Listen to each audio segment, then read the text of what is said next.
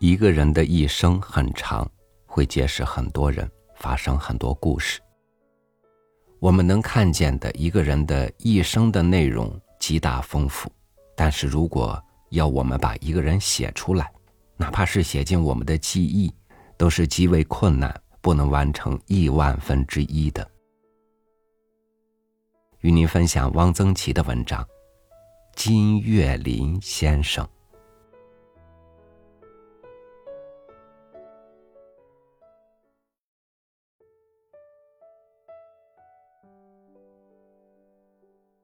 西南联大有很多很有趣的教授，金岳霖先生是其中的一位。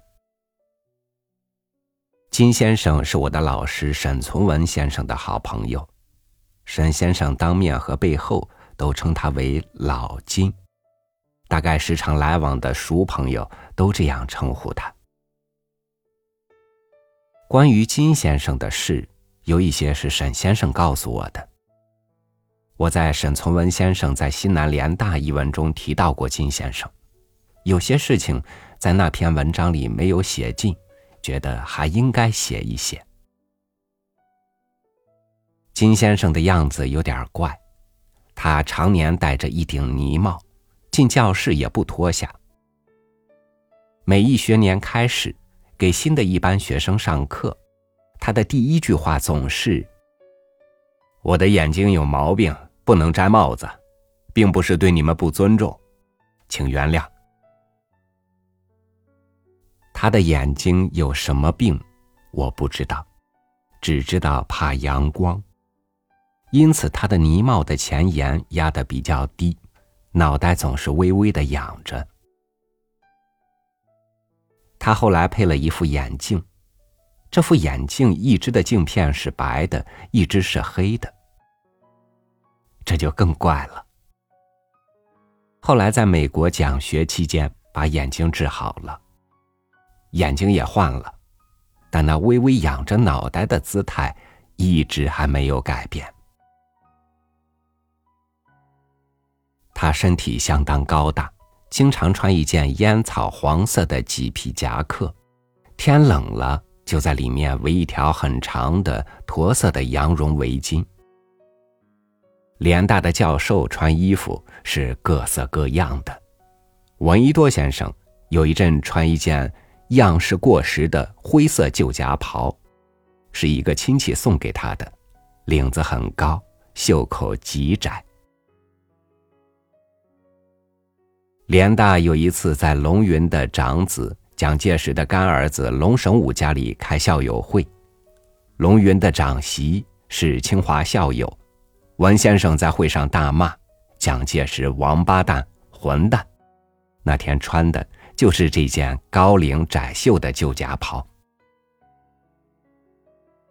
朱自清先生有一阵披着一件云南赶马人穿的蓝色毡子的一口钟。除了体育教员，教授里穿夹克的，好像只有金先生一个人。他的眼神。即使是到美国治了后，也还是不大好，走起路来有点深一脚浅一脚。他就这样穿着黄夹克，微扬着脑袋，深一脚浅一脚的在联大新校舍的一条土路上走着。金先生教逻辑，逻辑是西南联大规定。文学院一年级学生的必修课。班上学生很多，上课在大教室坐得满满的。在中学里没有听说过有逻辑这门学问，大一的学生对这课很有兴趣。金先生上课有时要提问，那么多的学生，他不能都叫上名字来。联大是没有点名册的，他有时一上课就宣布：“今天穿红毛衣的女同学回答问题。”于是，所有穿红衣的女同学就都有点紧张，又有点兴奋。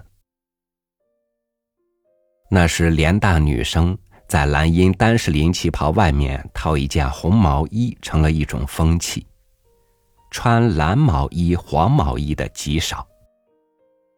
问题回答的流利清楚，也是件出风头的事。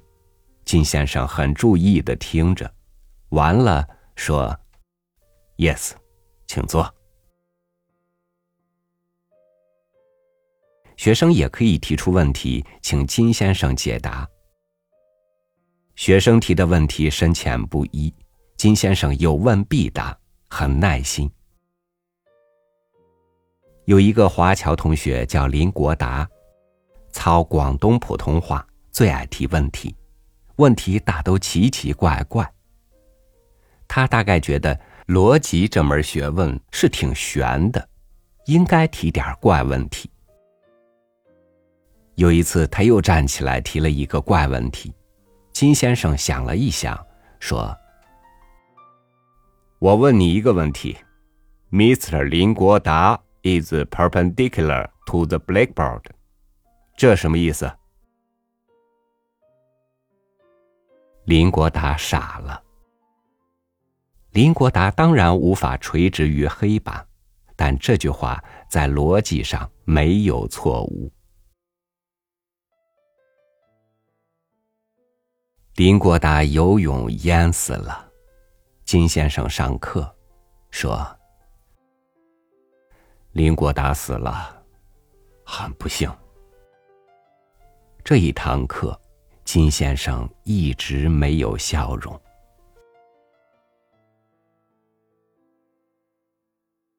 有一个同学，大概是陈运珍，也就是萧山，曾经问过金先生。您为什么要搞逻辑？逻辑课的前一半讲三段论：大前提、小前提、结论、周延不周延、归纳、演绎，还比较有意思。后半部全是符号，简直像高等数学。他的意思是，这种学问多么枯燥。金先生的回答是：我觉得它很好玩儿。除了文学院大一学生必修逻辑，金先生还开了一门符号逻辑，是选修课。这门学问对我来说简直是天书，选这门课的人很少，教室里只有几个人。学生里最突出的是王浩，金先生讲着讲着，有时会停下来问：“王浩，你以为如何？”这堂课。就成了他们师生二人的对话。王浩现在在美国，前些年写了一篇关于金先生的较长的文章，大概是论金先生之学的，我没有见到。王浩是和我相当熟的，他有个要好的朋友王景鹤，和我同在昆明黄土坡一个中学教学，王浩常来玩。来了，常打篮球，大都是吃了午饭就打。王浩管吃了饭就打球叫练盲肠。王浩的相貌颇土，脑袋很大，剪了一个光头。联大同学剪光头的很少，说话带山东口音。他现在成了洋人，美籍华人，国际知名的学者。我实在想象不出。他现在是什么样子？前年他回国讲学，托一个同学要我给他画一张画，我给他画了几个青头菌、牛肝菌，一根大葱，两头蒜，还有一块很大的宣威火腿。火腿是很少入画的，我在画上提了几句话，有一句是：“以为王浩。”异国乡情。王浩的学问原来是师承金先生的。一个人一生哪怕只教出一个好学生，也值得了。当然，金先生的好学生不止一个人。金先生是研究哲学的，但是他看了很多小说。从普鲁斯特到福尔摩斯都看。听说他很爱看平江不肖生的《江湖奇侠传》。有几个联大同学住在金鸡巷，陈运珍、王树藏、刘北寺、施载轩。楼上有一间小客厅，沈先生有时拉一个熟人。去给少数爱好文学、写写东西的同学讲一点什么。金先生有一次也被拉了去，他讲的题目是小说和哲学，题目是沈先生给他出的。大家以为金先生一定会讲出一番道理，不料金先生讲了半天，结论却是小说和哲学没有关系。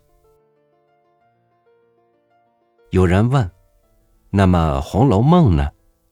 金先生说：“《红楼梦》里的哲学不是哲学。”他讲着讲着，忽然停下来。“对不起，我这里有个小动物。”他把右手伸进后脖颈，捉出了一个跳蚤，捏在手指里看看，甚为得意。金先生是个单身汉，无儿无女，但是过得自得其乐。他养了一只很大的斗鸡，这只斗鸡能把脖子伸上来，和金先生一个桌子吃饭。他到处搜罗大梨、大石榴，拿去和别的教授的孩子们比赛，比输了就把梨或石榴送给他的小朋友，他再去买。金先生朋友很多，除了哲学家的教授外，时常来往的，据我所知，有梁思成、林徽因夫妇、沈从文、张奚若。君子之交淡如水，坐定之后，清茶一杯，闲话片刻而已。金先生对林徽因的谈吐才华十分欣赏，现在的年轻人。多不知道林徽因。他是学建筑的，但是对文学的趣味极高，精于鉴赏，所写的诗和小说，如《窗子以外》《九十九度中》，风格清奇，一时无二。林徽因死后，有一年，金先生在北京饭店请了一次客，老朋友收到通知。都郁闷。老金为什么请客？到了之后，金先生才宣布，今天是徽因的生日。金先生晚年深居简出，毛主席曾经对他说：“你要接触接触社会。”金先生已经八十岁了，怎么接触社会呢？他就和一个蹬平板三轮车的约好，每天蹬着他到王府井一带转一大圈。我想象金先生坐在平板三轮车上东张西望，那情景一定非常有趣。王府井人挤人，熙熙攘攘，谁也不会知道这位东张西望的老人是一位一肚子学问、为人天真。热爱生活的大哲学家金先生，治学精深，而著作不多，除了一本《大学丛书》里的逻辑，我所知道的还有一本《论道》，其余还有什么我不清楚，需问王浩。我对金先生所知甚少，希望熟知金先生的人。把金先生好好写一写。联大的许多教授，都应该有人好好的写一写。